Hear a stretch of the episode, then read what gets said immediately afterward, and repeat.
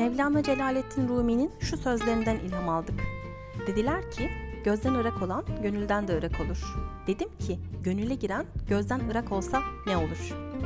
Orijinizm, kentin değerlerini benimsemiş ve kültürel mirasını gittiği tüm coğrafyalara taşıyan, İzmirlilerin bir araya gelerek güçlendiği bir paylaşım ağıdır. Mesafeden bağımsız, birlikte hareket etmenin gücüne inanan ve birbirini destekleyerek gelişen insanlar topluluğudur. Orijinizm tarafından düzenlenen İzmir'le Bağlan podcast serisine hoş geldiniz.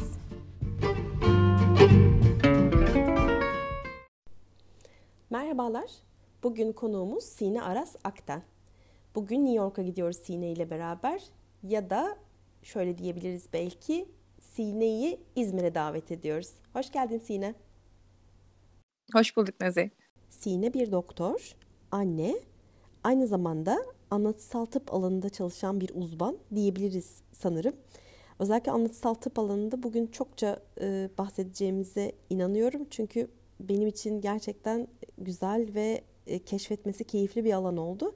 Ama tabii ki bu sohbet biraz da İzmir sohbeti olduğu için şunu sormak istiyorum. Memleketin neresi Sine? Aa, e, bu konu hakkında hep böyle e, her yaptığım canlı yayında illaki sorulsun diye uğraştığımı bilirim. E, Nazlı teşekkür ederim bu soruya. Ben İzmirliyim. Anne babası da İzmir'de yetişmiş. Kendisi de İzmirli olarak büyümüş e, ve Ege Üniversitesi Fakültesi'nin mezunu olarak buraya gelmiş biri olarak hani İzmir aşığı, her İzmirli gibi biraz İzmir'i gönlünde her yere götüren bir İzmirliyim.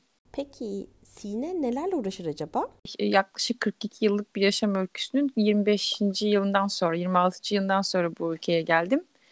E, Ege Üniversitesi Tıp Fakültesi mezunuyum 2002. O sonradan sonra e, bir arkadaş gruplarımızın arasında aslına bakarsınız en çok ülkede kalmak isteğiyle olan kısmı olan bendim. Yani o gruplar içerisindeydim. Çünkü 2000 yılında ben Amerika'ya e, özellikle sinir bilimi üzerine yollanmıştım. Eğitimi üzerine ve biraz da e, bilim deneyleri üzerine.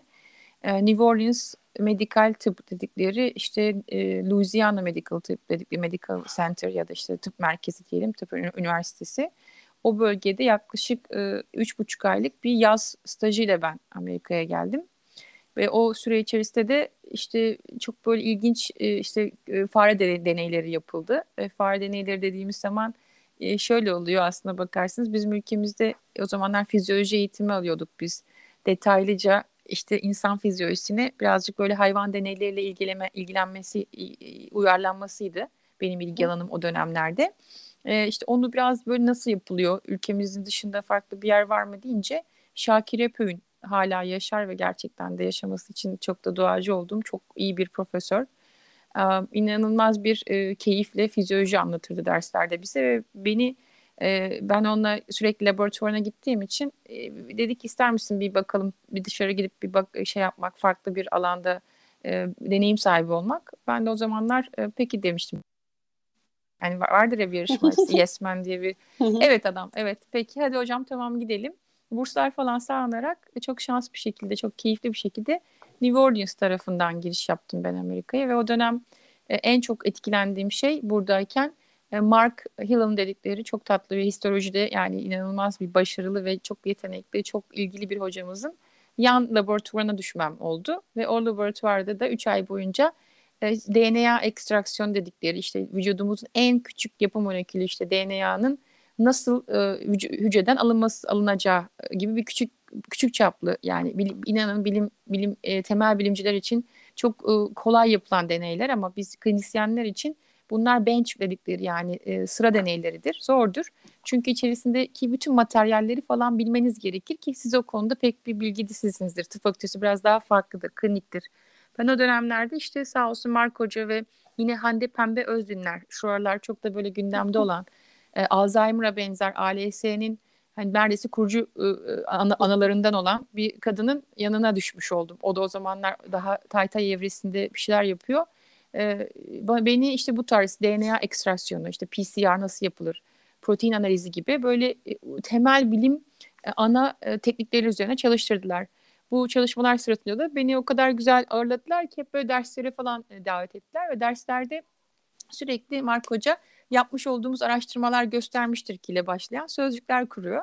Bu benim için inanın o kadar hani çok basit bir şeydir ama e, yani kendiniz bakıyorsunuz e, herhangi bir böyle işte amfide yapılan araştırmalar göstermiştir ki gibi edilgen bir cümleden Hı. yaptığım araştırma göstermiştir ki ya da gösteriyor mu ki falan gibi böyle hani şüphelere de düşerek yapılan bu şey dersler beni çok etkiledi. Yalan söylemiş. Çok hı. inanılmaz bir şekilde 2000'de geri döndüğümde tek istediğim şey bir an önce bitirip biraz daha böyle bir bilimsel bir çalışma içerisinde olmaktı.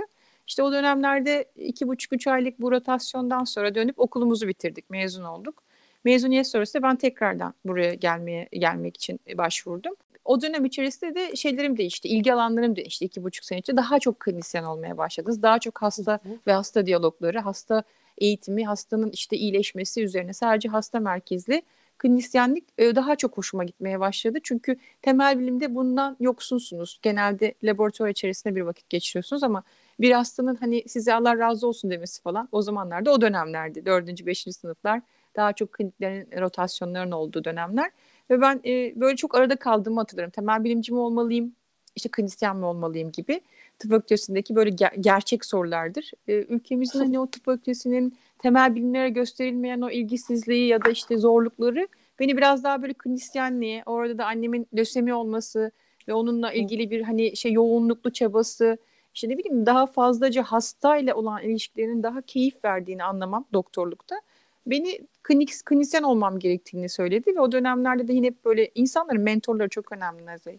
Çok. O mentorlar hani ge- geliyor hayatınıza böyle sanki işte uçan bir melek gibi düşünüyorum onları. Ben hop ko- konuyor sol omuzunuza falan ya da sağ omuzunuza bir şeyler söyledi. Benim orada da şey vardı e, Fehmi e, yine duyuyordur diye hep söylüyorum. Fehmi Fehmi Akçiçek. E, Profesör Doktor Fehmi Akçiçek şu an deontoloji bölüm başkanı Ege'de.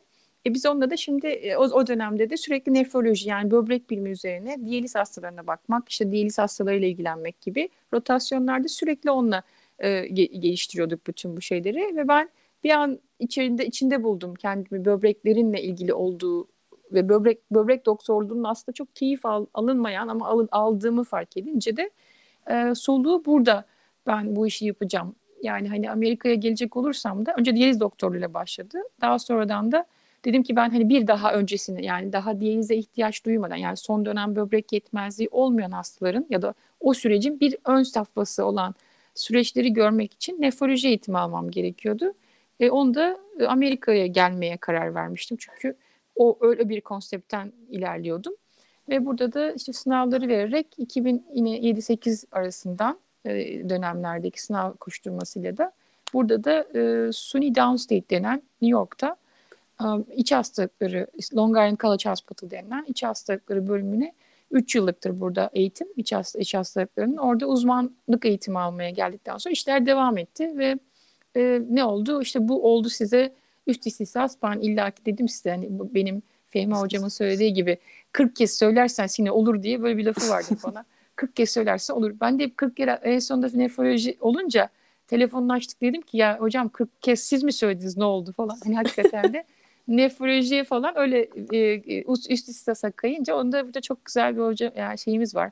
E, Tabii bunların hepsi aşın açıkçası böyle atlamalı Hı-hı. ağırlıklı sınavlardan sonra ve de işte ara ara verilmiş tezlerde oluşuyor ama, ama en sonunda da işte üst istihasa geçtim ve yaklaşık burada 12 10 sene olmuş. Bu uzmanlığımı birazcık da hani akademik yönden asistan eğitimi olan ve fellow dedikleri üst istisas eğitimi olan bir hastanede Mount Sinai'nin kökenli Queens Hastanesi'nde devam ediyorum görevime. Yardımcı doçent burada yani ben Türkiye'ye adapte olsun diye söylüyorum. Doçent yardımcı doçent arası bir e, işte bilimsellikte ilerliyor. Tabii bu süreçler yaklaşık 20 20 18 sene olmuş. Şimdi sen sorduğun zaman işte o dönemden bu döneme kısa kısa hikaye bu. Yani nasıl başlayıp nasıl buralar oturuştuğumun hikayesi.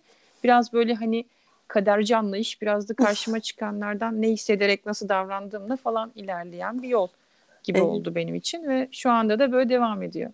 Vay canına demek istiyorum. Bu kadar yılda yaptığın işleri böyle 3-4 dakikada anlatmak kolay değil ee, ve anlattığın her şey de çok kıymetli ve çok değerli. Şimdi mentorluk kısmında söylediğine çok katılıyorum. Ee, sadece mentorlukta değil aslında insanların kiminle karşılaştığı, hem mentor olarak hem hayat arkadaşı olarak kiminle karşılaştığı gerçekten tüm yönünü değiştiren e, bir alan. Ve e, biraz da hani mütevazi olduğunu da e, görüyorum. aslında sen de bu anlamda e, bütün hani bu olasılıklara evet demiş ve bu keşfetme kısmına e, baş koymuş birisin. O yüzden tebrik ediyorum seni. Aynı zamanda anlattığın bu istatistiksel kısım yani bir rapora, bir istatistiğe dayalı veri çok değerli ve edilgen bir kavram aslında orası. Çok edilgen bir alan. Bu edilgenlik herhangi bir şeyle etkileşmediği sürece e, etken hale gelemiyor. Buradan nereye geleceğim aslında? E, biraz daha anlatısal tıp alanına. Anlatısal tıp katmanlı hasta hikayeciliği senin tabirinle. Bu kavramla ben Sine ile beraber tanıştım. Bu konuda biraz okuma yapma şansım oldu. Tabii ilk okumamda aslında Sine'nin kitabıydı. Buradan da söylemek isterim.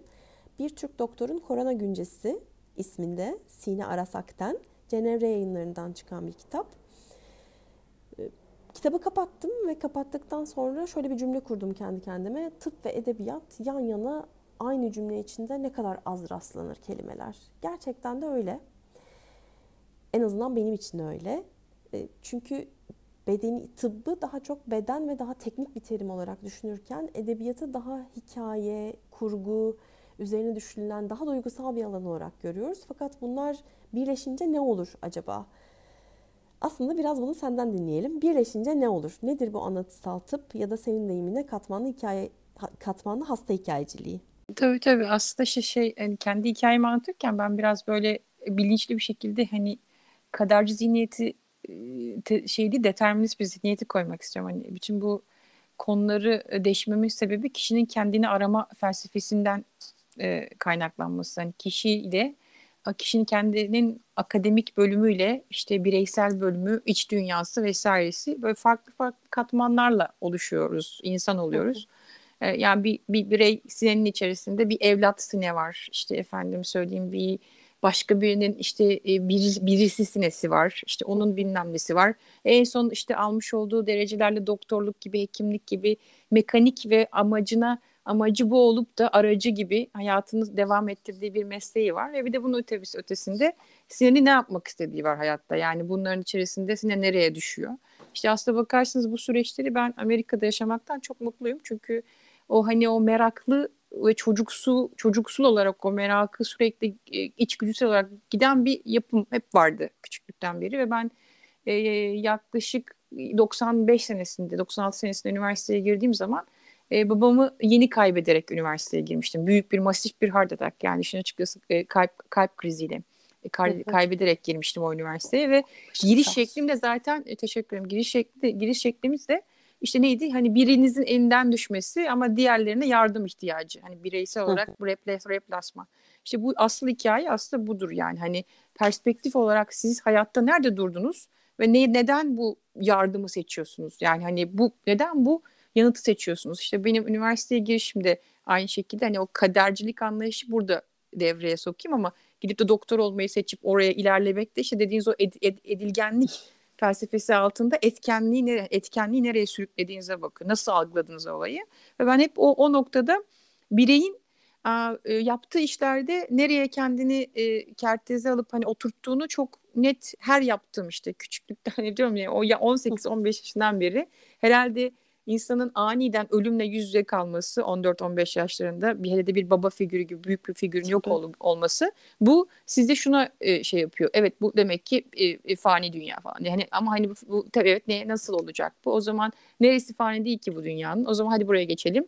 E, o zaman hani yaptığınız işlerde e, e, sentimental dedikleri o hani içgüdüsellik nerede var ya da siz o kişileri ne kadar etki ediyorsunuz? Onlardan sizde ne kalıyor? Ne geliyor? Şimdi bunları böyle e, bu süreçte değerlendirirsek yani insan olma evrimini aslında siz bireyde e, belki vücutsal olarak e, bütün bu evrimsel süreçlerde yaşıyorsunuz. Fakat mental, beyin olarak bu evrim süreci hayatınızın son nefesinize kadar devam eden bir süreç. Yani bir bir döngü. O dö o döngüye oturttuğunuz zaman kendinizi işte şimdi geliyorum işte o katmanlı hasta hikayesine. İnsanlar katmanlardan oluşuyor. Yani işte e, işte dediğim gibi o mekanik katmanlar işte işte oluşacak işte olgusal katmanlar, nedensel katmanlar falan.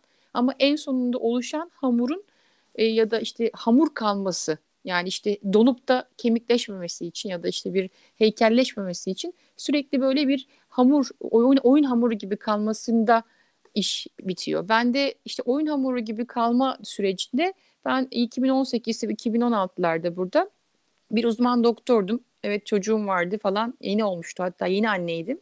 Ve ona e, trende şey yazmaya başladım. E, trende olma mektuplar. Çünkü çalışan anne dramı. hani ilk birinci yılı birinci yılı çocuğunuzu işte göremiyorsunuz ve Amerika gibi bir yerde yaşıyorsunuz. Sağlık sistemleri daha farklı. Çalışanlar farklı. Kadın çalışan farklı. Çalışan kadın farklı. Çalışan doktor farklı falan. Ve bu sistemler içerisinde çocuklarınızla ya da yeni doğanlarınızla falan iletişiminiz falan acayip kötü aslında bakarsanız onu da konuşuruz. Ama hani bu bu noktada da ben o o hani ko- e, kopuş ve kaçışları ben ilk hikayelerimi 95'te babam ve mesela işte Mısır'a gitmemle şunda bunda falan farklı farklı kültürleri keşfederken ki minik hallerine yazarken bunların hepsini ben bir anda e, hastalara dönüştürmeye başladım.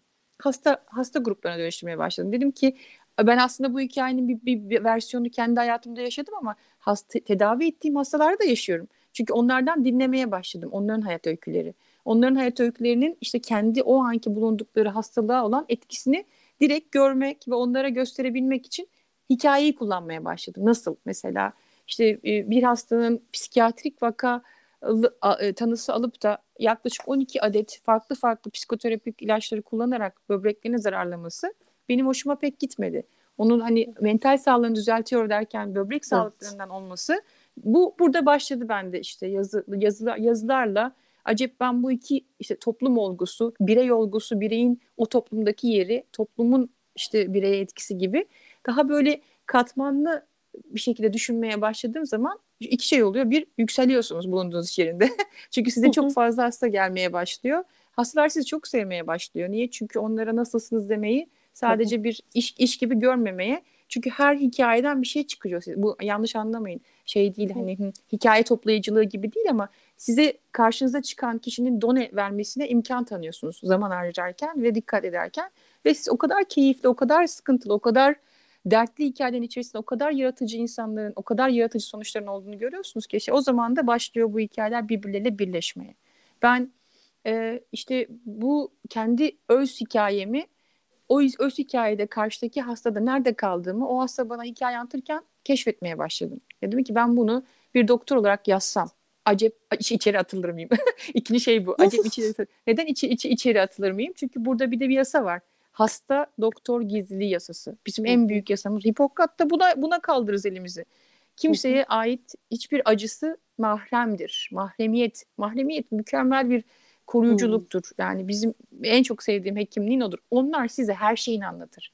Çünkü bilirler ki siz onu ertesi gün başka bir yere yap, yani ya yaymayacaksınız ya da o sizde gizli kalacak, kalmak zorunda.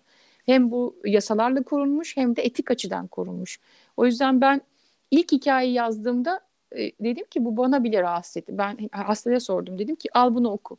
Ne düşünüyorsun? Girip yanaklarımdan öptü tabii o kişi ama hani ah, Çok dedim ki ben bunu ben ben bunu hani böyle vermeyeceğim. Bunun bir kısmını kesip kurgu yapmak istiyorum. Çünkü biliyorum ki bu seni şu an rahatlatacak ama başkaları duyup da aynı rahatlığı senden almazsa seni daha çok üzecek ve beni de daha sonradan yani hukuki olarak zor durumda bırakacak. Sen ne kadar izin verdiysen de.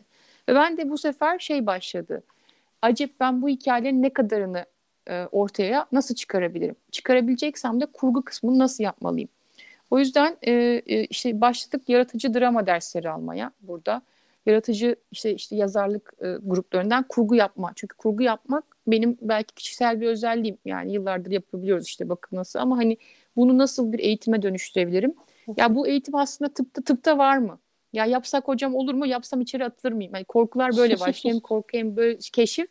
Derken işte ya benden önce yapanlar nasıl yapmış? Barzen Nobles yani işte buranın en büyük işte has şeydir. E, bilmeyenler bilsin diye söylüyorum. Kültürel bir işte DNR'ıdır burasının buranın Türkçe Türkiye'deki ve herkes oturur kitap okur falan. Yani işte o, o bölgelerde benden önce çalışmış olan doktor arkadaşlarım nasıl yazmış hikayeleri diye okumayla başladı. Orada da gördüğüm bir şey ben öyle hikaye yazmak istemiyorum. Yani onlardaki okurken mesela sırf doktor gözünden e, bir hikayeyi sırf doktorun gözünden algılamak gibi bir şey var bizim hikayecilikte. Yani doktor o kadar kendini öne koyup kendi hikayesini sadece hastanın gözünden anlatmak yerine kendi gözünü anlatmayı tercih eder ki bizde bir korumadır bu. Dediğim gibi mahremiyeti gizliliği korumadır ve söz söylemek isteyişidir ayrıca. Ve ben bunu birazcık kırmak için işin açıkçası bu yola öyle başladım. Dedim ki buna e, katmanlı hasta hikayeciliği desem. İşte bunun eğitimini alsın. Bunu ama yaymak istiyorum nasıl yaysam derken işte Harvard patladı. Orada bir hocamla görüştüm. Daha önceden işlerim olup da bir şekilde tanış olduğum. Dedim ki böyle böyle bir grup var. Benim kafamda bir şey var yazmak yapıyorum ama hani korkuyorum.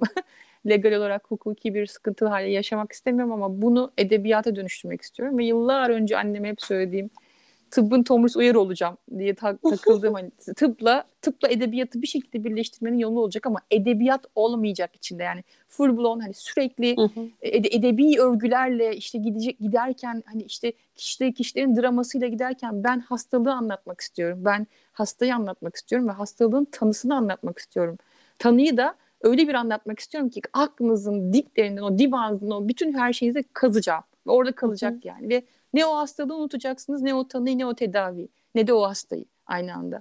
Bunu nasıl yapabilirim? Hiç şey, hiç kimsenin özlük haklarına sıkıntı vermeden. İşte bu zaman işte biraz basın okumam gerektiğini öğrendim. Çünkü hani hukuki anlamda nasıl bunu medyalaştıracaksınız falan. Ve bir ben çok yine diyorum hep böyle şanslar mı artık hani o didik didikleyen yapıdan mıdır nedir? Birilerini e, şey yapınca uyarınca onlar da böyle bir, bir yıl sonra falan hani biz dediler ki sağlık ve basın diye bir grupta şey kuracağız, program kuracağız.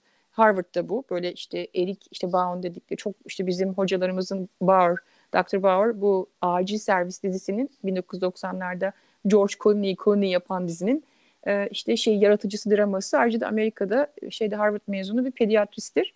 O ile Susan Coven adında yine iç hastalıkları bölüm başkanlığı daha önceden yapmış ama hani daha şimdilerde poliklinik başkanlığı yapan bir e, hocamız bu fikri biraz böyle kaynatmışlar kendi aralarında. Ya olur mu olmaz mı? Hani birazcık Kolombiya'dan journalist hocalarla solution journalism yani çözümsel gazeteciliği koyalım. Biraz da işte e, nasıl işte gazetecilik yap, etik hocalarımız, biyoetik hepsi bir araya gelsin bir program olsun mu diye harika bir muhteşem program yaptılar 2019'da.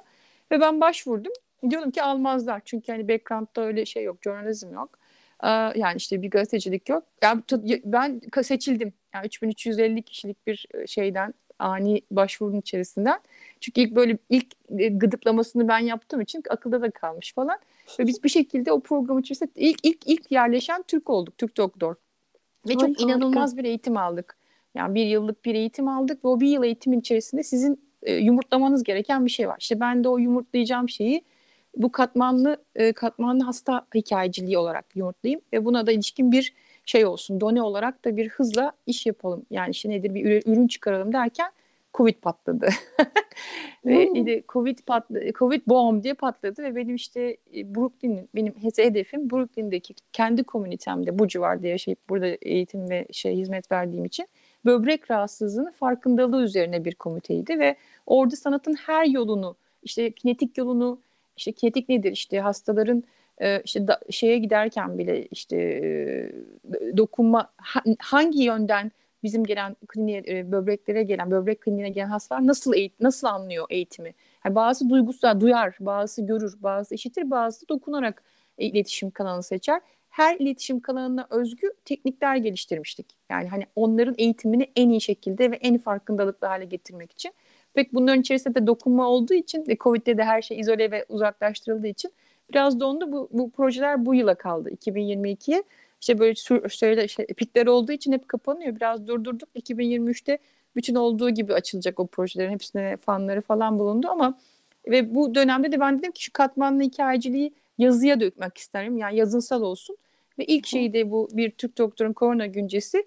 Bütün o hikayelerin aslına bakarsınız ilk deneyimidir. Yani ilk dönüş şeklidir. Bendeki hikayecilik nasıl olacağının yani Türk toplumuna burada da çıkıyor önümüzdeki ay itibariyle illüstrasyonlarıyla.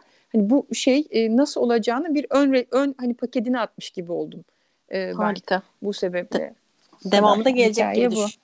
E, evet ikincisi, üçüncüsü, dördüncüsü hazır yolda zaten. yavaş yavaş çıkıyor ortaya. Seni dinlerken gazetecilik sanırım bir tesadüf değil diye düşündüm. Bir bunu sormak isterim. Gazetecilik eğitimi. Çünkü gazetecilikte bir gerçek hikaye var, gerçeklik var. Gerçekliğin üzerine bir hikaye anlatıcılığı var. Diğer türlerde roman gibi, e, işte hikaye gibi alanlarda da biraz daha kurgusal bir yapı var. Bir onu sormak isterim öncelikle.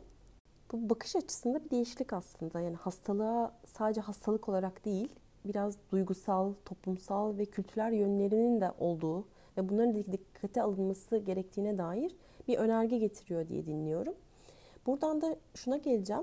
Biraz toplumda da bizim toplumumuzda da doktorların daha empatik olması yönünde keşkeler biriktiren bir toplumuz. Bu aynı zamanda acaba iyi bir yöntem önerisi olabilir mi diye düşündüm. Nasıl empatik olunabilir sorusuna cevap olabilir mi? Aslına bakarsanız hani ülkemizdeki durumun şeyi de oradan da gelen biri olarak iki buçuk üç sene orada çalışmış bir e, hekim olarak da aynı şeyi söyleyebilirim. Empati işin açıkçası zaman kısıtlamasını da zamandan da böyle ya zamana da yatkınlıklı bir şey. Şimdi 90 tane hasta bakan, yoğunluklu işleri olan e, ya da işte ne bileyim klinikte çok hızlı sirkülasyonda hasta bakan bir hekimden de sürekli yüksek düzeyde empati seviyesi beklenebilir mi bilmiyorum. Çünkü yorgunluk, kişisel hani e, dinlenme alanlarının azalması, kişisel gelişim alanlarının azalması, kişisel gelişme alanlarının zaten hani varlığının belki hani gözden kaçılması gibi yer şeyler şekillenen sağlık sistemlerinde siz şimdi bir hasta bir hekimden e, dünyaları bekliyor olabilirsiniz. Yani işte daha fazla şey bekliyor olabilirsiniz ama benim bildiğim e, bir şey var ki burada da empati e, empati merkezli e, eğitim, empati merkezli e, sağlatım gündemde çünkü buradakinin gündeme gelmesinin sebebi finansal bir hasta memnuniyeti artışı sağlamak. Yani hani neden şu eşittir hasta memnuniyeti artsın? Niye? Çünkü hasta memnuniyetine göre işte enstitüler, kurumlar, hastaneler ya da işte sağlık ofisleri falan e, dereceleniliyor ve siz ona göre de işin açıkçası hasta ya kaybediyorsunuz ya hasta kazanıyorsunuz. Ve bu bu işin açıkçası biraz finansal bir e, gereklilikle empatinin gücü ve daha sonra da bireysel hastaya hasta olan ilişki, hastaya olan ilişkisi, hastanın kendi hastalığındaki tedavi olan yatkınlığı, devamlılığı, işte kliniklerine olan hızlılığı, kliniklerine olan bağımlılığı, işte randevularına olan saygısı, devamlılığı falan hani e, gerek gerek onların e, sağlık yönünden daha iyi bir yere çıkması bu bir. İkincisi sistemin memnun olmuş hastalardan dolayı daha iyi beslenmesi ve işin açıkçası finansal olarak hiç para kaybetmemesinden se- e, sebep. Burada aslına bakarsanız empati üzerine dersler ki ben onları veriyorum. Empati üzerine skalalar yani empatiyi bir objekt, objektif bir değer olarak e, öğretebilir miyiz? Yani biz tıp fakültelerinde empatik doktor olmayı e, nasıl empati yapılır dersleri aldık mı? Hayır ben kendi adıma söyleyeyim Hı. hala da yok. Yani hani siz e, hani biz ne diyoruz? Gülmeyen dükkan açmasın diyoruz değil mi? Hani yani çok evet. basit bir şey. Yani giriyor giriyorsunuz gülmüyor. Somurtan bir dükkan sahibi var. Yani ne kadar bir daha gitmemeye çalışıyoruz. Aynı şey işin açıkçası kendi canınızla ilgili ve sağlığınızla ilgili olduğu zaman biz siz bir de güvenmek istiyor istersiniz. Tabii. Hani hem gülsün istersiniz hani acınıza değil. Sizi anladığını anlamak istersiniz. Gülmek değil o da oradaki maksat. Yani sizle birlikte duygu durumunda empati düzeyini yapmak e, isterseniz bir de aslında güvenmek ve iyi doktor olduğu ve sizi iyi tedavi etme ilişkinde doneleri ararsınız bir hasta olarak. Ve ben işin açıkçası hep şunu söylüyorum. Empati ile sempatiyi karıştıran bir toplumuz Nazey. Hani empati nedir, sempati nedir? Hani ben bunu özellikle hemen ilk ilk daha açılışta söylüyorum ki beklentileri yükseltmeyeyim. Şöyle ki yani empati nedir? Empati bir hastanın yanına oturursunuz ve ona bir ilişki has kendi hastalığıyla ilgili bir bir şey söylersiniz ya da o konuyla ilgili bir girizgah yaparsınız ve hasta örneğin bu çok kanser hastalarında olur. Hani ölümcül bir şeyi anlatırsınız vesaire ya da bir şey olur sıkılır. Ya, diyeze başlayacağını söylediğim her hasta ağlamıştır benim karşımda. Hı. Direkt söyleyeyim. Hemen gözler sulanır ve ağlanır. Siz o sürede ne yapacaksınız? Yani o anki bir kağıt mendil yanınızda taşırsanız yani verse kutu Hı. olarak ona verirseniz ve beklerseniz bir, bir dakika kadar onun ağlamasını o empatik bir birey olduğunuza ilişkin donedir. Hiçbir şey şey yapmadan dümdüz konuşmaya devam edersiniz ve o kadın orada ağlar adam ağlarken devam edersiniz. Bu aslında doktor olarak hiçbir şey yapmanıza gerek yok o saatten sonra. Hastanın içerisinde içgüdüsel olarak sizden uzaklaşmasını sağlıyor. Çünkü ben ağlıyorum ve beni dikkat etmiyor diyor. Çok bir, bir saniye, bir saniye, iki saniye. İşte bu empatiyi sağlayabilmek bu. Hani riyakar olarak ona hasta, hayır hayır. Bunu ben bütün buradaki tıp fakültesi öğrencilerine, asistanlara söylüyorum yapmaya başlarsanız alışkanlığınız olur. Yani insanların duygu durumuna bakma alışkanlığınız olur ve bu alışkanlık sizin empati gücünüzü yükseltir. Ve ben bu empatidir. Sempati onunla birlikte ağlamaktır. Yani, yani oturacaksınız birlikte ağlayacaksınız. İşte ona sempati deniyor. Yani o kadar çok içselleştiriyorsunuz ki artık o duygu durumunu siz de yaşıyorsunuz. Ona sempati deniyor. Bizim ülkemizde hastayla oturup ağlamanıza gerek yok. Yani hani bu bu değil. Beklenen o hastanın o anki duygusunu anlayarak ona o duygu yaşama şansı ya da fırsatı vermeniz. O empati. İşte ben bu iki iki farkı hep söyleyerek başlıyorum. Çünkü bizim ülkemiz biraz hem e, Orta Doğu kültürü birazcık hani geleneksellik öyle bir ırk, öyle bir hani birleşken olduğu için çok ağlak bir ırk. Yani ağlamayı seviyoruz. Hep birlikte ağlanınca empati yani sempatik oldum. Hayır. Eksekutif yani yönetim anlamında ne kadar empatiyiz onu onu bile hani e, kendi kendi birey mesleğimde bile görmek durumundayım. Ben benim anladığım da bu. Ona o süreyi verdiğin zaman, o hastaya o süreyi verdiğin zaman ondan e, başka şeyler geliyor. Ondan gelen şey bir dahaki sefer aynı vizite tekrar gelme saygısı. Size sevdiği için ya da hissettiği için. Ve daha sonra da sizin söyledikleriniz hakkında e, bir güven. Yani o güveni yani bertaraf etmek çok kolay bir hasta doktor ilişkisinde. Kazanmak da çok kolay. Yani aslına bak ama kaybetmek çok daha kolay. Kaybettikten sonra çok kazanması da zorlanıyor. Olmuyor bazen. Ve ben o olguları yani bu bütün o yazmış olduğum hikayede hani biraz alıp bakmışsan görmüşsündür. O zaman önce kendim neredeyim? Yani o anki duygum nerede? Yani işte şu an hastaya gidiyorum kapıyı açıp dank gidiyorum ama ben o giren doktor olarak neredeyim hayatımda? Ne yapıyorum? Nedir? O çünkü çok etkiliyor hasta doktor ilişkilerinde.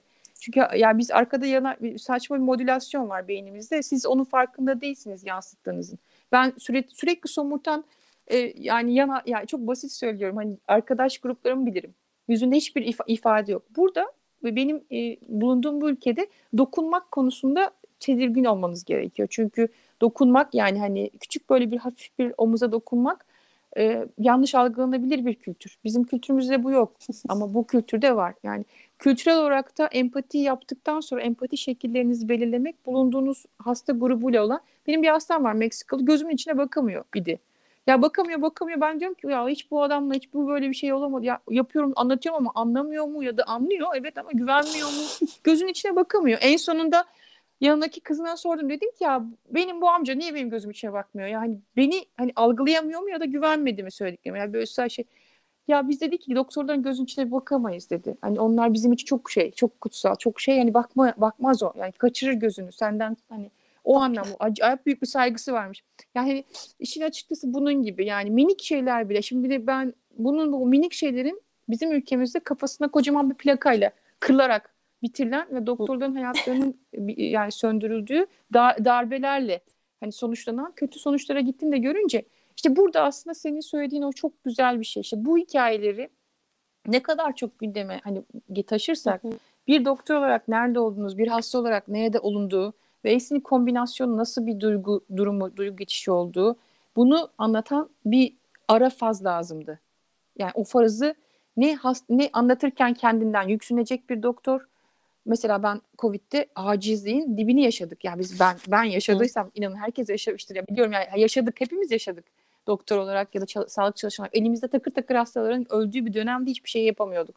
Şimdi bunu bunu ifade gücünü e, yazamazsanız, yazmazsanız karşı tarafın e, sizde olan hani diyoruz ya şimdi aşılama. Şimdi aşılama konusunda bile tereddütü niye yaşıyoruz? Çünkü doktorlara değil de tıp ya tıbba güvende bir geleneksel bir azalma oldu. Dünyasal bir azalma yani küresel bir azalma var. Çünkü bugünün söylediğinizi yarın yalanlayabilen bir medya. İşte o yüzden hani neden seçtin basını diye söylersen işte ben oraya getireceğim konuyu. Niye seçtim basını objektif bir yerde bir şeyleri öğrenme şeyini? Çünkü e, sağlık basını, sağlık medyası e, öyle kirli ki o kirliliği hem empatik yönden eroz, erozyone edilmiş kirlilik var. Kullanım dili kirliliği var. Sert dilleşme, sert yani ünlülerin sersizliği var. Hep ünsüzlerin sersiz, sertleşmesi gibi böyle çok üzüntülü, üzüntülü ses tonları var. Ve hiç içinde bilgi yok. Hastamızı yani karşı halkı hiç hiçbir şekilde bilgilendirmiyorlar. O kadar çok şey, ne yapıyorlar? Sempatisini arttırıyorlar. Yani kızgınlık sempatisi. Allah kahretsin sempatisi bilmem bu tarz şey. Yani hani aslında dramayı arttırıyoruz ama empatiyi arttırmıyoruz. İşte ben de e, bu hikayelerle aslında bakarsanız bu tarz bir hikayecilikle e, bunu böyle bir çeşit tohum gibi düşünelim. Onu biraz böyle arttırarak gerek hani sağlık kurumlarında gerek işte eğitimlerde falan bunun önemini e, vurgulamaya hani devam edeceğim gibi. Bayağı aktivist bir yönü ve yapısı olan bir alan gibi düşünüyorum. Çünkü neden aktivist? Eyleme itiyor ama iterken sorgulatıyor, sorgularken düşündürtüyor Ve aslında bunun olmazsa olmazı da tabii empati. Tabii empati geliştikçe doktorların hastalara bakış açısı, hastaların da doktorlara bakış açısı aslında gelişecek. Yani biraz da canlıya olan bakış açısı, o odaktaki bakış açısındaki değişiklik gibi görüyorum. Hem Amerika'da hem Türkiye'de doktorluk yapmış birisin. İki sistemi hem Amerika ve Türkiye sağlık sistemini karşılaştırmanı istesem ama karşılaştırdığım noktada da biraz şu yönden isteyeceğim. Türkiye'de her şeyde kötü yaptığımızı düşünmüyorum. Ve oradan görünen iyi yaptıklarımız varsa eğer bunlar nelerdir onları senden duymak isterim. Aynı zamanda Türkiye'deki uzmanlar Amerika'daki sistemden ya da Amerika'daki doktor, doktorlardan neler öğrenebilir diye sorsam. Bizim yaptığımız çok güzel şeyler var. 1940'lardan itibaren işte köy enstitülerimiz var önce. Tamam mı? Neden bunu geçiriyorum? Çünkü orada bir aydınlanma çağı başlamıştır. Yani Türk hani Türk eğitiminde bir aydınlanma çağı. Eğitimle bunlar hepsi gel- geldiği için önce eğitimden bahsedeyim istedim. Yani önce bir eğitimimiz vardı. O eğitimin aydınlanması vardı. İşte Hasan Ali Yüceller falan o dönem. İşte o dönemlerde işte köy enstitüleri, grupça birlik, kolektif bilince çalışma hani bütün ülkeyi olduğu gibi aynı duygu durumuna kanalize edebilme gücü. Şimdi öyle bir dönem hemen size neyi getirdi? Hıfzı sağ enstitülerini getirdi. Şimdi her şey birliktelik, kolektif ve o kolektiften oluşmuş ürünlerin tekrar halka pozitif yansıması. Hani sen aktivist diyorsun ya var yani o, o, o içgüdüsel şey, o yorum. O yorum ben benden çıkar zaten. İşte o yorum işte hıfzı sağ enstitülerini getirdi. O nereye getirdi? İşte böyle topluma ait olan işte ne diyeyim köy yerinde kanalizasyonu şak diye gidip de kolera olup da dağılan köy köy sistemini bozmayalım. Yani bulunduğu hı hı. yerdeki insanların ne sağlığını bozalım ne de eğitimlerini bozalım da aslında o ne kadar köklü bir e, vizyonmuş bakar mısınız? Şey, oradan Çok. bakınca ben öyle bir görüyorum ki hani hani öyle bir kerteriz alınmış ki eğer bu yol giderse zaten hani uçar gider bu toplum. Bu, bu şekilde hı hı. dizayn edilmiş bir toplumun kökleriyiz biz. İşte bu hıfzı saha enstitüleri sonra sağlık ocaklarına yani işte hı. toplumun kılcallarına çak diye sağlık ocağı atama yani ana ne diyoruz biz sosyal medicine buradaki Amerikalıların dediği social medicine yani hani sosyal medicine bu. Yani buradakilerin korkusu komünisttir. Yani işte daha ben niye vereyim ki sana? Niye paylaşayım ki? Devlet niye versin ki şeklindedir. Burada anlatırım orayı da ama bu o taraftaki şey oydu. Yani devletin en uzandığı, en en uç kısmında, ücra kısmında dediğimiz en en kılcalına sağlık hekimini yollama. Bu dünyanın hı hı. bence en güzel sistemi. Siz e, perif eğer iyi işletilirse tabii yani sağlık ocakları sistemi. Niye benim ülkemde her şey işin açıkçası burada mesela e, yok primary care dedikleri burada işte herkes küçük küçük ofisler açar ama ana sağlık ocağı diye bir şey bizde yoktur. İngiltere gibi hani daha böyle sosyal e, e, statüsü yüksek sosyal devlet politikaları, sosyal sağlık politikaları, devlet politikalarıyla giden sistemlerde vardır bu. Ortak merkeze topla ve onları işte yay. yay. Ve ben e, bizim ülkenin en büyük, en kaliteli, en hani sarsılmaz sağlık olarak da hani deşe dengiz bence yaptığı şeylerden biri hıfzı saha enstitüleri ve sağlık hekimleri yani aile hekimlerinin e, sağlık ocağı ya da sağlık ana merkezleri diyoruz hala galiba bu dönemlerde orada ama ana merkezlerdeki gruplaşmalardır. Bu inanın e, bence e, bütün o hani filyasyon şu anki salgınlarda da öyle düşünün. Filyasyon ekiplerinin oluşturulması işte o köşedeki o apartmandaki o teyzenin varlığı. Şimdi bizim bu topluma bak baktığımızda kim kime dumdumadır. Yani burada hastalanırsınız. Hı-hı. Eğer insurance'ınız yani şeyiniz var, sigortanız Hı-hı. varsa devlet size belli bir sigorta üretiyor. Medicare, Medicaid diye. Medicaid şu demek, Medicaid kısmı. Siz işte e, 65 yaş altı hala daha çalışabilir halde olan ama e, toplam yıllık hani e, eyaletlere göre değişiyor. Yıllık toplam e, üretim gücü ya diyelim kapital başı 20 bin 20 bin küsür küsür olan daha doğrusu sosyal olarak daha çok zorda kalan kısımlara atanan bir yeşil kart uygulaması gibi diyelim Türkiye'deki. Hı hı. Ve diğeri de Medicare'de işte hani emeklilerin vermiş olduğu sağlık sigorta sistemi gibi emekli olup bir yerden size işte yine de devlet bir şekilde destek sahip çıkmaya çalışıyor. Çünkü siz artık e, burada işverenin altında değilsiniz. Buradaki ana büyük e, sigorta iş iş verme, işçinin sigortasıdır. Yani işverenin size verdiği sigortadır. O da şudur. Sağlıklıysanız, çalışırsanız ve siz e, sigortalanırsınız. Sağlıksızsanız, hmm. çalışamazsanız belli bir süre sigortalı kalırsınız ve sigortanız düşer. İşvereniz artık vermez.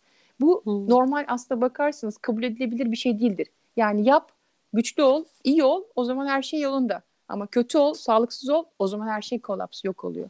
Bir an önce dağılıyor. İşte bu bu sistem aslında Türkiye şey Amerika'da o kadar kötüydü ki biz Covid öncesinde diyorduk ki bakılmayan birçok insan şeyini kaybetmiş, sigortasını kaybetmiş. O arada kalan, arafta kalan yani devletten kazanmış, kazanamamış o sigortayı geriye o bakılamamış, diyabeti, şekeri tedavi edilememiş, tansiyon işte bulamıyor çünkü ilaç bulamıyor. İlacı alacak gücü yok dışarıdan tek başına ve ne bileyim kliniklerine gelemiyor, randevularına giremiyor vesaire bir sürü şey karı gidiyor ve o güzelim hani normalde kontrolle uzun süre sağlıklı, sağlıkta diyelim sağlıkta kalabilecek durumdan sağlıksızlığa düşüyordu. Ve bunun e, şeyi çok yüksekti. Çok yüksek bir oranda insan böyle. Bir de e, imigrasyon dedik, hani göçmenle gelen hiçbir şey olmayanlar. Bunların adı yok. Onlar dokümansızlar deniyor. Onların hiç... Ve bunlar da var. Onlar da hastalanıyor değil mi? Onlar da insan gelişiyor falan. Onların da çocukları oluyor falan. Onlar da bakımsız. İşte o gruba vurdu zaten Covid. Niye? Çünkü onlar zaten bakımsızdı. Onlar zaten öldüler. Hani gerçekte bakarsak. Şimdi bu tarafa baktığımızda niye insan aktivist olmasın? Sizde öyle bir şey yok. Sizde devlet eliyle hakikaten yetilir yetilemez onu tartışırız ama devlet eliyle devletin erişiminde olabileceğiniz bir sağlık sistemi geliştirilmiş 1940'larla 60'larla 50'lerle. Bu hani ne ne şu anki güncel yönetimin işte bunlar çok önceden disiplinli bir şekilde Tabii. planlanarak yapılmış bir şey. Biz sadece bunları geliştirirken aile hekimlerinin önemini vurgulayamamış olabiliriz ya da işte o aile hekimlerinin önemini ona onlara önem nedir? Bir doktorun önemini vurgulamak nedir? Bir yerini güçlendirmek bir de ekonomik olarak kuvvetlendirmektir yani. O kadar çalışıp saat ücreti bir işte 10 doların altına kalıyorsa herhalde o pek de önemini vurgulamak hani ancak 14 Mart'lık bayramında biz, biz sizin için varız demenin ötesine geçmeyebilir. Ve ben bu yüzden bu sebepten dolayı hani bu bizdeki aslına bakarsanız örgü, örgütlenme yani sağlık örgütlenmesi çok istisnaidir. Çok iyi dizayn edilmiştir. Biz salgınları çok daha iyi yönetirdik hastane enstitülerimiz kapanmasaydı mesela. Yani çünkü biz o zaman oralarda aşı yapmıştık. Orada tüberküloz aşısı yapmıştık. Çiçek aşısında kendi ait, kendimize ait aşılamaları hala hazırda orada yapıyorduk biz. Bir anda o, o argelerden olduk. Ne olduysa oraları kapandı, o, oralara finanslar gelmedi falan. Ve biz bu salgında en kötüyü öyle yedik. O, o golü oradan yedik. Yani Turkovak aşısı bile iki yıl sonra falan geldi. Hala da etkinliği tartışılır. Yani hani hı hı. bunların bu etkinliği yapacak, o tartışmaları sonlandıracak, hani halk sağlıklarını daha da gündeme getirecek ekiplerimizin ya da işte enstitülerimizin tekrardan kulun, kulun, var olanın kulun, e, tekrar açılması halinde ben zaten bizim sağlık sisteminde o kadar büyük bir defekt olduğunu düşünmüyorum. Sağlık sigorta kurumlarının daha önce yetiştiği yani daha önceki hükümetlerle de zaten doğru düzgün çalışılmadığını biliyoruz. Yani bu sebebi de var. Yani hani sürekli birbirlerine kurum içi borçlar, gidemeyen yollar, kitlenmiş bürokrasi falan. Bütün bunlar aslında bakarsanız zaten bozuyordu o sistemi. Orada da şu oluyordu bundan önce. Sağlık ocaklarını bypass eden bir halk var. Çünkü orayı kullanılmaz hale getirmişsiniz. O da size üniversiteye geliyor. Üniversite yani üçüncü basamak sağlık hekimine geliyor ve orayı sıkıştırıyor. Bu sefer o ona sıkıştırıyor. Bizim işte bu bu konularda herhalde hani e, bir, bir noktada hep böyle de, defaatçe biz böyle konuşuruz kendi aramızda. E, gerçekten yerelleştirmek, sağlık politikalarını yerelleştirmek e, inanılmaz büyük bir aslında de, yani şeydir hani var olan devrim gücünü tekrardan kazanmaktır işin açıkçası. Hani ben o yüzden e, aile hekimliğine e, işte özellikle sağlık ocağı hekimliğine pratisyen hekimlik denip de sağlık niye onu söylüyorum? E, sağlık medyası önemli diye pratisyen hekimliğinin kıymetliliğini azaltan bir ağız Değil vardır evet. halk, halkta bile. Bunun, bunun sebebi de budur yani. Hani çünkü öyle indirirler sizi aşağıya. İşte sen uzman değil misin? Uzman, uzman. değilsin. Evet. yani sen işte hani neyin uzmanısın derler. Bir de hani uzman değil misin o ayrı bir de neyin uzmanı. Daha da üst üste işte yani hani diyorum yani Tom Mix min incecik okuma kitabından farklı bir insan grubunun bile sizin işte dağlar kadar okuduğunuz o ağırlıklı kitap gruplarını eleştirebilme hakkını veren, sizi kuran bir medyayla biz iç içeyiz tıp fakültesindeki elemanlar ve ben bu konudan çok muzdarip idim çok. o zamanlarda ve ben bunu bunu da hani bu hikayelerde aslında bunu da aşıyorsunuz yani E, uzmanlık mesela ben böbrek uzmanıyım hiç hiç böyle çok da fazla hikayede böbrekleri ya, yani, tabii ki onun sadece tanısına yönelik vurgularım ama hani uzmanlığın kıymetliliğine ya da işte yüceltilmesine falan öyle bir olgu olmaz. İşte bu hikayelerle de benim aslında kırmaya çalıştığım sağlatıcı ve sağlanan arasındaki net ilişkidir yani köprüyü net kurmak. İşte bizim sağlık ocakları budur. Sağlatan ve sağlayıcının net ilişki kurduğu tek yerdir. Onları çok bence hani ben hani hep söylüyorum Sağlık Bakanımız bunu düşünüyordur eminim ama oraya hakikaten yığılması gereken şehir hastanelerini bırakın o tarz böyle dağ taşa toprağa yatırım değil de hakikaten olan e, merkezleri olan yatırım ile zaten inanın hani o, o, o, o çevrenin, o ilin, o ilçenin, o köyün şeyi değişir. E, yani aurası değişir, şeyi değişir, e, eğitimi değişir. Çünkü sağlık, ya yani eğitimi bırakın her şey hani sağlık kafada başlıyor. Sağlığınız Tabii. yoksa üzerine bir şey koyamıyorsunuz. Değişiklik yapmadan o toprakta yaşayabilmesini sağlama. Bu aynı zamanda yerel kalkınmayı da, yerel güçlenmeyi de aslında sağlayacak. Bir de şu var, insan olmak aslında bakım hakkını da beraberinde getirmeli. Ee, bu devlet sistemleri, e, bu sınırlar aslında neden var? İnsanların daha iyi yaşayabilmesi, birlikte yaşayabilmesi, e, birlikte üretebilmesi ve mümkünse mutlu bir şekilde ölebilmesi için var. O yüzden bölgesel olanı tutmak, onu yerelde bırakmak ve aslında buradan değer yaratmak çok önemli. E, gönüllülük topluluklarımız var. İçlerinden birini sadece hani hakikaten biraz daha böyle bu konuşmada gündeme hep getiriretim vardır ama evet, hep getiririm. Ee, kadın hekimleri Eğitime Destek Vakfı GAHEV diye bir vakıf vakıf vardır. Hani bilmeyenler bilsin diye hep bir şey yapıyorum. Ben o, o, onun bu taraftaki yani hani suyun ötesindeki arka kardeşleriyim. O şekilde Aynen. yardım ediyoruz birbirimize. Onlar o, o grup yani kadın hekimleri e, e, her şey biraz böyle erkil ve hani edilgen hani erkil ve eril yani erkil eril hani o o erillikten çıkıyor. Biraz böyle e, e, yani anaçlık diyelim ya da işte nasıl dersen de yani o, onun yumuşatacağı o keskin hatların biraz böyle kırılacağı alanlar biraz böyle kadın cinsine yüklenmiş hayatta. Yani öyle yüz binlerce yıldır öyle yüklendiği için o yüzden devam ediyorum biraz basma kalıp ama kadın hekimleri de işte bir de bir de onların hekim olduğunu düşünün derken işte bu bu insanların bir de böyle hakikaten gönüllü olduğunu düşündüğünüz zaman çok büyük bir güzel bir grup güruh oluşuyor. O güruh Hı. 2017'de Batman'dan çıktı piyasaya ve e, ortaya yani ve dediler ki hani aile hekimleriyle gidelim biz. Neden aile hekimleriyle gidelim? Çünkü aile hekimleri dediğim gibi kılcalın kılcalı en üstte en en gibi bile, bilebilecek insanlar. Şimdi bu ekipler e, bu çok büyük bir ekibiz biz hakikaten ve bu bu, bu ekip e, önce eğitimle sonra işte tıp fakültesi çocukların tıp fakültesinde yaşayanların bursuna vesairesine derken bayağı böyle canlı bir ekip olmaya başladı. Ekibin e, işte her zaman e, ben diyorum yani umut bitmez yani umut bit yani hiçbir şey, umut bittiği bittiği anda yine Bitmesin. tekrar oluşur olmasın. İşte bu aile hekimliği de neden önemli, neden kıymetli? Bu grup çoğunluğu aile hekimi doktor arkadaşlarımızdan. Önceleri kadınlardı hani yoğunluklu cins diyelim. Şimdi erkeklerimizle birbirimizle birlikte çalışıyoruz.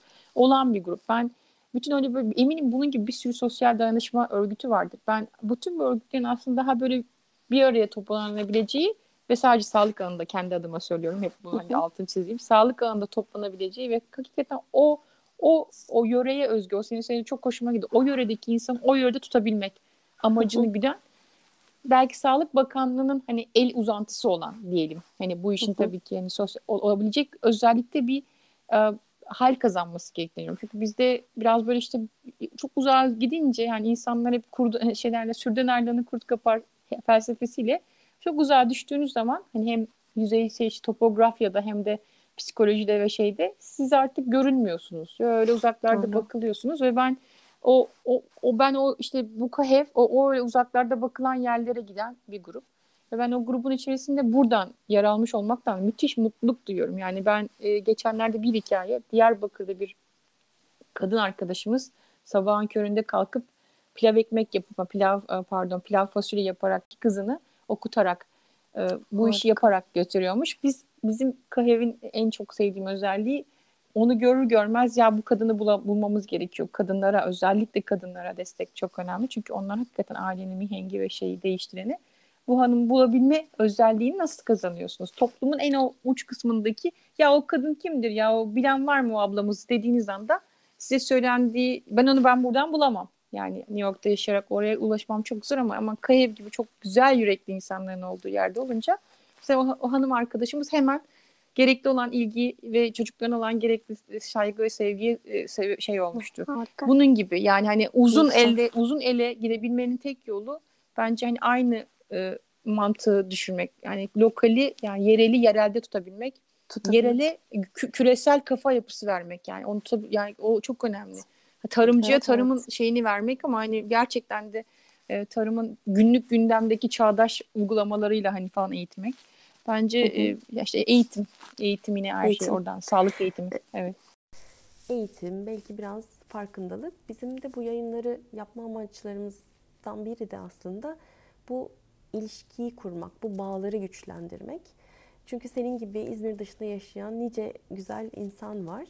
Hem onlardan öğrenebilmek hem de aslında bizden oraya bir öğrenim, bir bilgi akışı acaba gider mi diye e, bunu birazcık bunun farkındalığını oturtmak. Hepimiz dünyanın bir noktasında hep beraber yaşayamayız. Fakat hepimiz birbirimizden öğrenebiliriz. Bugün de benim için Kahev çok güzel bir e, bilgi oldu. Daha önce hiç duymamıştım. Bu yayından sonra da mutlaka araştıracağım. Böyle dernekleri, böyle yapıları aslında var etmek e, ve bu var olanı da işte böyle yayınlarla, bu gibi e, alanlarda aslında paylaşmak çok önemli. Bu sohbette bir de şunu fark ettim. Tıp aslında ne kadar insanla ilişkili, ne kadar hikayesi var, ne kadar acısı var, ne kadar fazla duygusu var, mutluluğu var. Bu kadar insanla ilişkili olmasına rağmen bu kelimeyi düşündüğümde tıp hümanist ya da insancı olarak tanımlamadığımı fark ettim. Peki Sine bu katmanlı hasta hikayeciliği bayağı şahane bir şey gibi. E, fakat şeyi merak ediyorum. Şimdi e, bunu doktorların nasıl baktığını buna, bu kavrama ya da bu yönteme. Çünkü doktorlar şöyle bir şeyle çıkıyorlar mı? Biz bilim insanıyız, işte sanatçı değiliz gibi bir direnç var mı acaba? Şimdi Harvard'da bu şeydeyiz şimdi e, sunumlardayız hocalarla ödevler geliyor falan. Bir tane hocamız var Jane Winston diye böyle bilmeyen bilsin diye söylüyorum bunu. ee, seneler önce Harvard'da işte bu adam hoca artık şimdi orada ama orada da işte mezun olmuş o dönem çalışıyormuş ve takmış şeye takmış alkollü e, sürücülerin öldürdüğü insanlara. Çünkü yakın bir arkadaşının kızı vefat edince herhalde öyle bir içgüdüsel olarak üzüntülerle hani başlıyor. Her şey bir dramayla başlıyor. Sizi rahatsız eden bir iş işle yani. o sizi ra- ona rahatsız etmiş onu önce. Yani hani demiş ki yani çünkü 16 yaşında gencecik bir kız şak diye bir tane yoldan geçerken hiçbir şey yokken ölüyor yani. Hani bunu kaldıramamış yüreği onun adaletsizliğini muhtemelen ve hani bunu nasıl engelleriz? Yani nasıl bir şey yapsak? Hani sosyal olarak bunu yaysak mı? Önce çevreden mi yapsak? Neyse ne yapalım? O zaman demiş ki yani ben bunu gündeme getireyim, yazı yazayım. Tabi bu şöyle başlıyor 1980 küsürlerde 83'lerde başlıyor ve 96-7'lere kadar giden bir böyle 20 yıllık bir serüveni var. İşte bu Jay Winston aslında bize orada sağlık kampanyaları ve farkındalık yaratma teknikleri diye bir ders verdi. Kendi hikayesini anlatarak tabii ki her zaman olduğu gibi. O hikayede de şu vardı işte bireysel bir iç geçmişten başlıyor ama ondan sonra bakıyor ki toplumda işte 1980'lerde ya 20 bin, 20 bine, 20 bine yakın Amerika büyük bir yer. Yani ölüm var. Hı hı. Ama hepsi alkollü, ya sürücüsü ölüyor ya çarpanı ölüyor ya hiç suçsuz ölüyor. Suçu da suçlusu da gidiveriyor falan. Ama ölüm var. Fatal bir ölüm. Bayağı yüksek bir şey. Ve hakikaten de insanlar hala da alkol alıp biniyorlar arabaya ve o zamanlar tabii emniyet kemeri falan hani o tarz bir e, şey yok. Burada hani biz yakın zamanda çocuklarımız bile arkaya koymuyoruz da ya ben büyürken zıplaya zıplaya yürüdüm arka tarafta babam sürerken. Hiç beni böyle bir şeye falan koymadılar. Yani annemin kucağında önde falan oturuyorumdur herhalde. Hepimiz öyleydik galiba. Yani hani şimdilerde hani koyuyoruz, kitliyoruz falan. Niye? Çünkü kazalarda gördük yani ölümcül oluyor. Hadi bunları bu şekilde azaltalım diye. O yüzden çok görmüyoruz artık fazlaca bebek ölümleri kaza olsa bile. Çünkü onlar korunuyor. Neyse gibi böyle şeylerde alkolde de aynı şey varmış aynı duygu. Bir de üstüne üstlük herhalde emniyet şey yok, kemeri yok bilmem ne. Daha böyle bağıl bir sürü özelliklerini düşünelim. İşte o özelliklerle de işte bu kadar adam ölüyor. Ve demiş ki ya ben bunu nasıl engelleyeceğim? İşte bunu yazacağım, çizeceğim falan. En sonunda da demiş ki ya ben bunu daha masif, daha büyük bir şey yapabilirim. Dur o zaman ben lokaldeki sanatçıları kullanayım. E, onlarla tabii da şey yapırken, takılırken, onun lafını söyleyeceğim tam anlamda tak, hangout. Takılırken de onların dünyasını nasıl, o durumu nasıl algıladıkları, hikayeyi nasıl özümsedikleri, işte örneğin işte dramatik 2-3 hikaye ona verdikleri zaman onlardan çıkan kreatif neler hani çıkıyor onlardan. Onlardan acayip etkileniyor. Diyor ki ya ben bunu kullanmak istiyorum. Resmini kullanmak istiyorum. Onların lafını kullanmak istiyorum. Ününü kullanmak istiyorum. Yani nüfuzunu kullanmak istiyorum. Ve bir şekilde bir şey kullanmak istiyorum derken iş Hollywood'a kadar dayanıyor. Yaşam bir büyük bir partidir gibi bir sloganla e, diyorlar ki ben bu sloganı işte dizilerin arka taraflarına koyacağım. İşte, resimlerin arka tarafına koyacağım. Büyük billboardların yanına ek, ekiştiri vereceğim. Ya ben bunu işte ne bileyim çok güzel ünlü bir işte siz biliyor musunuz Boston Cheers diye bir şey vardır. Cheers um, diye bir uh, dizi vardır. Boston'da çekilmiştir hı hı. falan. O barın arkasında böyle e, kocaman büyük posterler var. işte yaşam büyük bir partidir falan diye. Aslında şu o kampanya şuydu yani demiş ki işte partiye gidin ya eğlenin için ne yaparsanız yapın. Ama o partide bir kişiyi sorumlu kılın o hiç içmesin. Yani ya da düzeyliysin. O, o kişi herkesi evine designated driver yani herkesi evine bırakacak şoförünüz o. O günün parti şoförü bu. Kendi başınıza gitmiyorsunuz. Gidiyorsanız taksiyle gidiyorsunuz ya da neyse ne. Ama o kişi sizi bırakacak. Böylelikle bir bir bir kampanya bu. Yani parti diyerek karışmıyor. insanlar içeceklerine karışmıyor. Ne yapacaklarına hiçbir şeyine karışmıyor. Partide içmek istemeyen, midesi ağrıyan ya da seçmeyen yani hı hı. neyse ne. O kişiyi evlere bırakma şeyi e, drive şey ne derler sürücüsü olarak ilan edilen bir kampanya bu. Hı hı.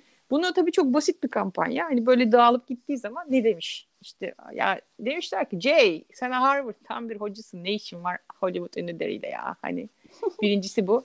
Ne light konulardasın ya hayatın niye böyle hani daha böyle sistematik klinisyen konuşsana klinisyenin doktor olduğunu kim anlar falan.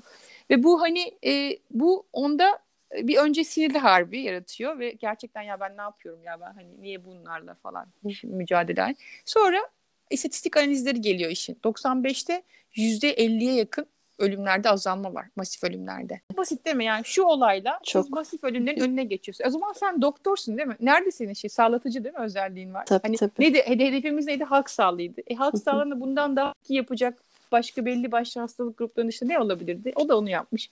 Yani demeye çalıştım bazen konuşmalarınızın yalınlığı ya da işte üslubunuzun direkliği ya da işte samimiyetinizin güzelliği neyse ne. Mesela içtenliği içtenlikle işte şeyi karışmaları karış bilimselliği karıştırmak bilimsellik sert tabanda ve objektif bir yüzde yapılmalı ya da anlaşılır bir halde mi yapılmalı? Bence anlaşılır bir halde yapılmalı. Yani solunum cihazı denmeli mekanik ventilasyon yerine.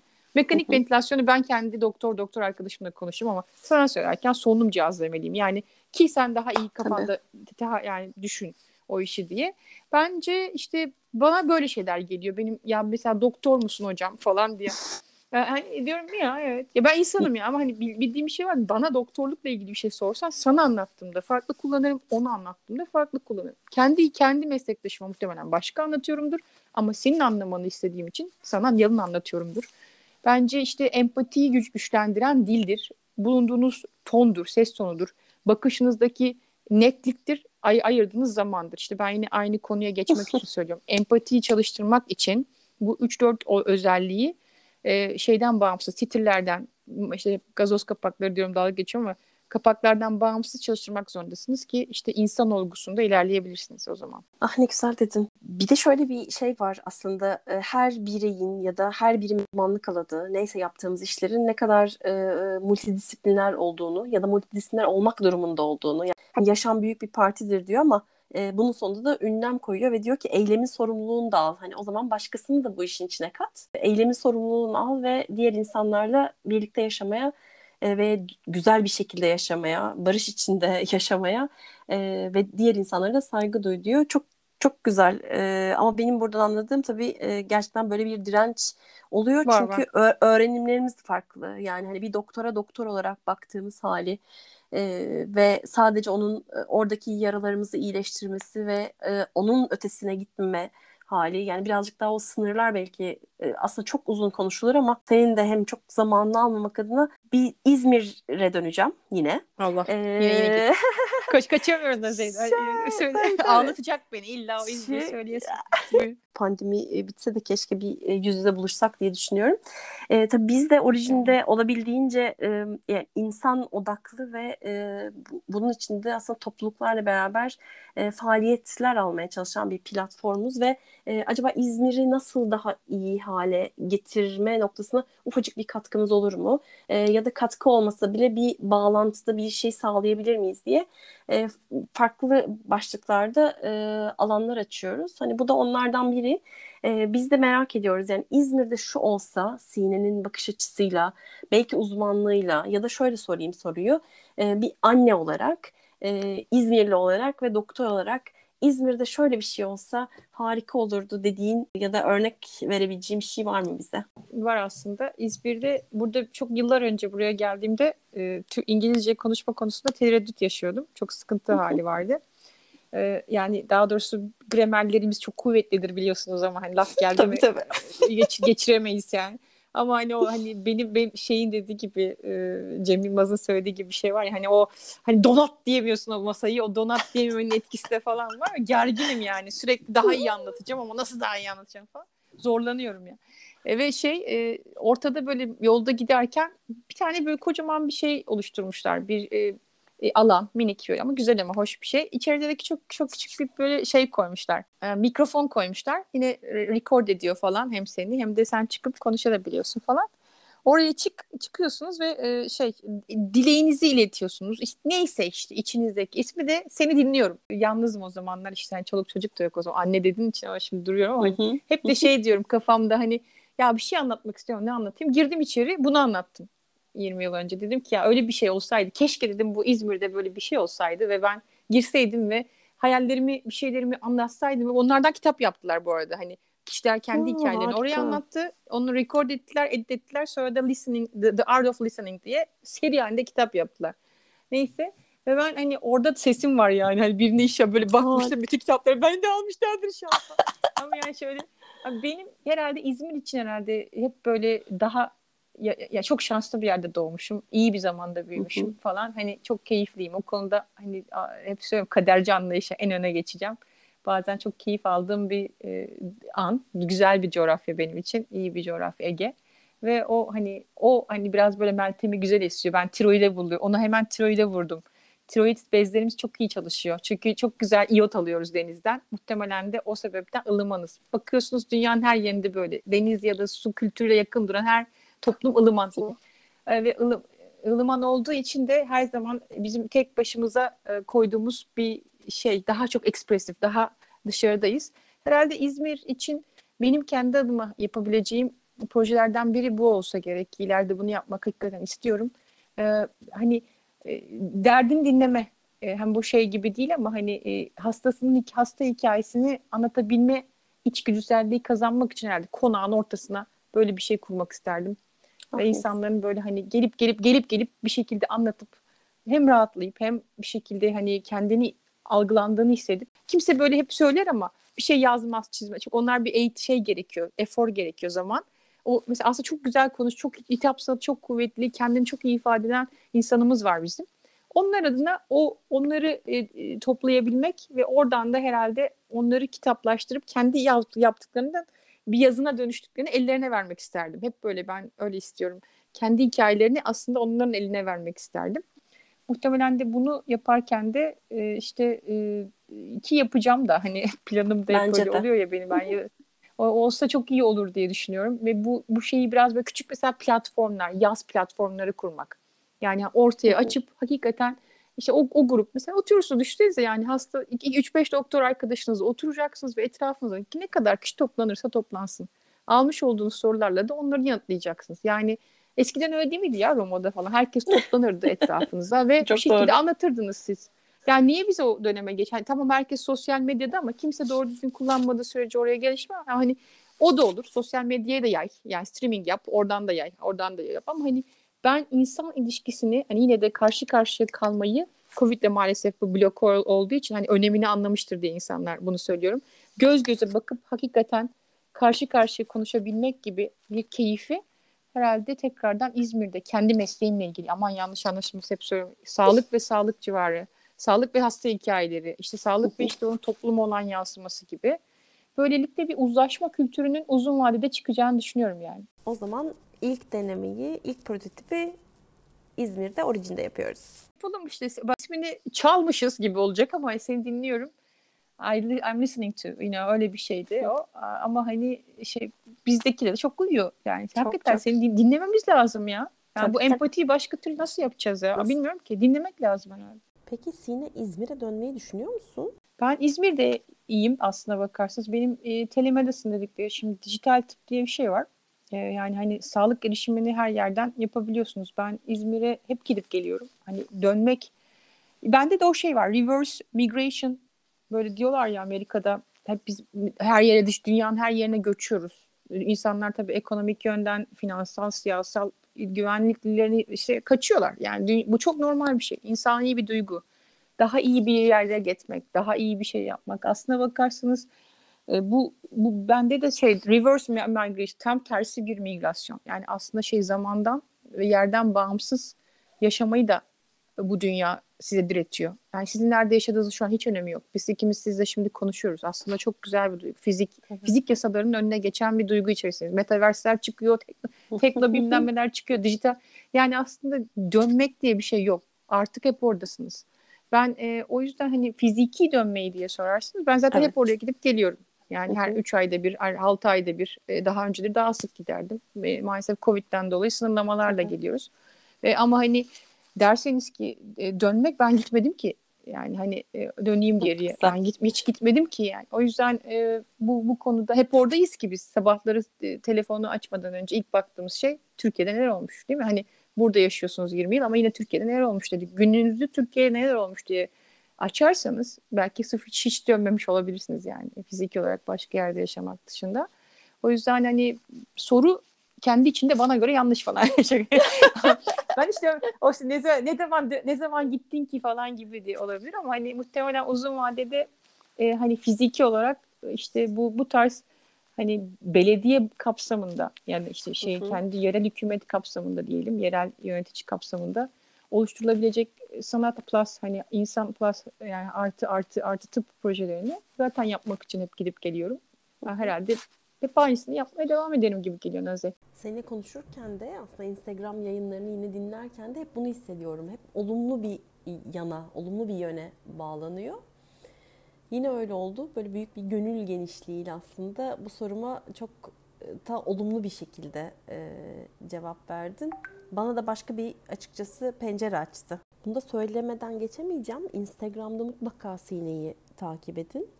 E, Sine'nin özellikle takside yaptığı yayınlar var. O gün içinde e, ya bir hastayla olan e, ilişkisinden bahsettiği ya bir kitap önerisi sunduğu mutlaka takip edin. Ben bayılıyorum.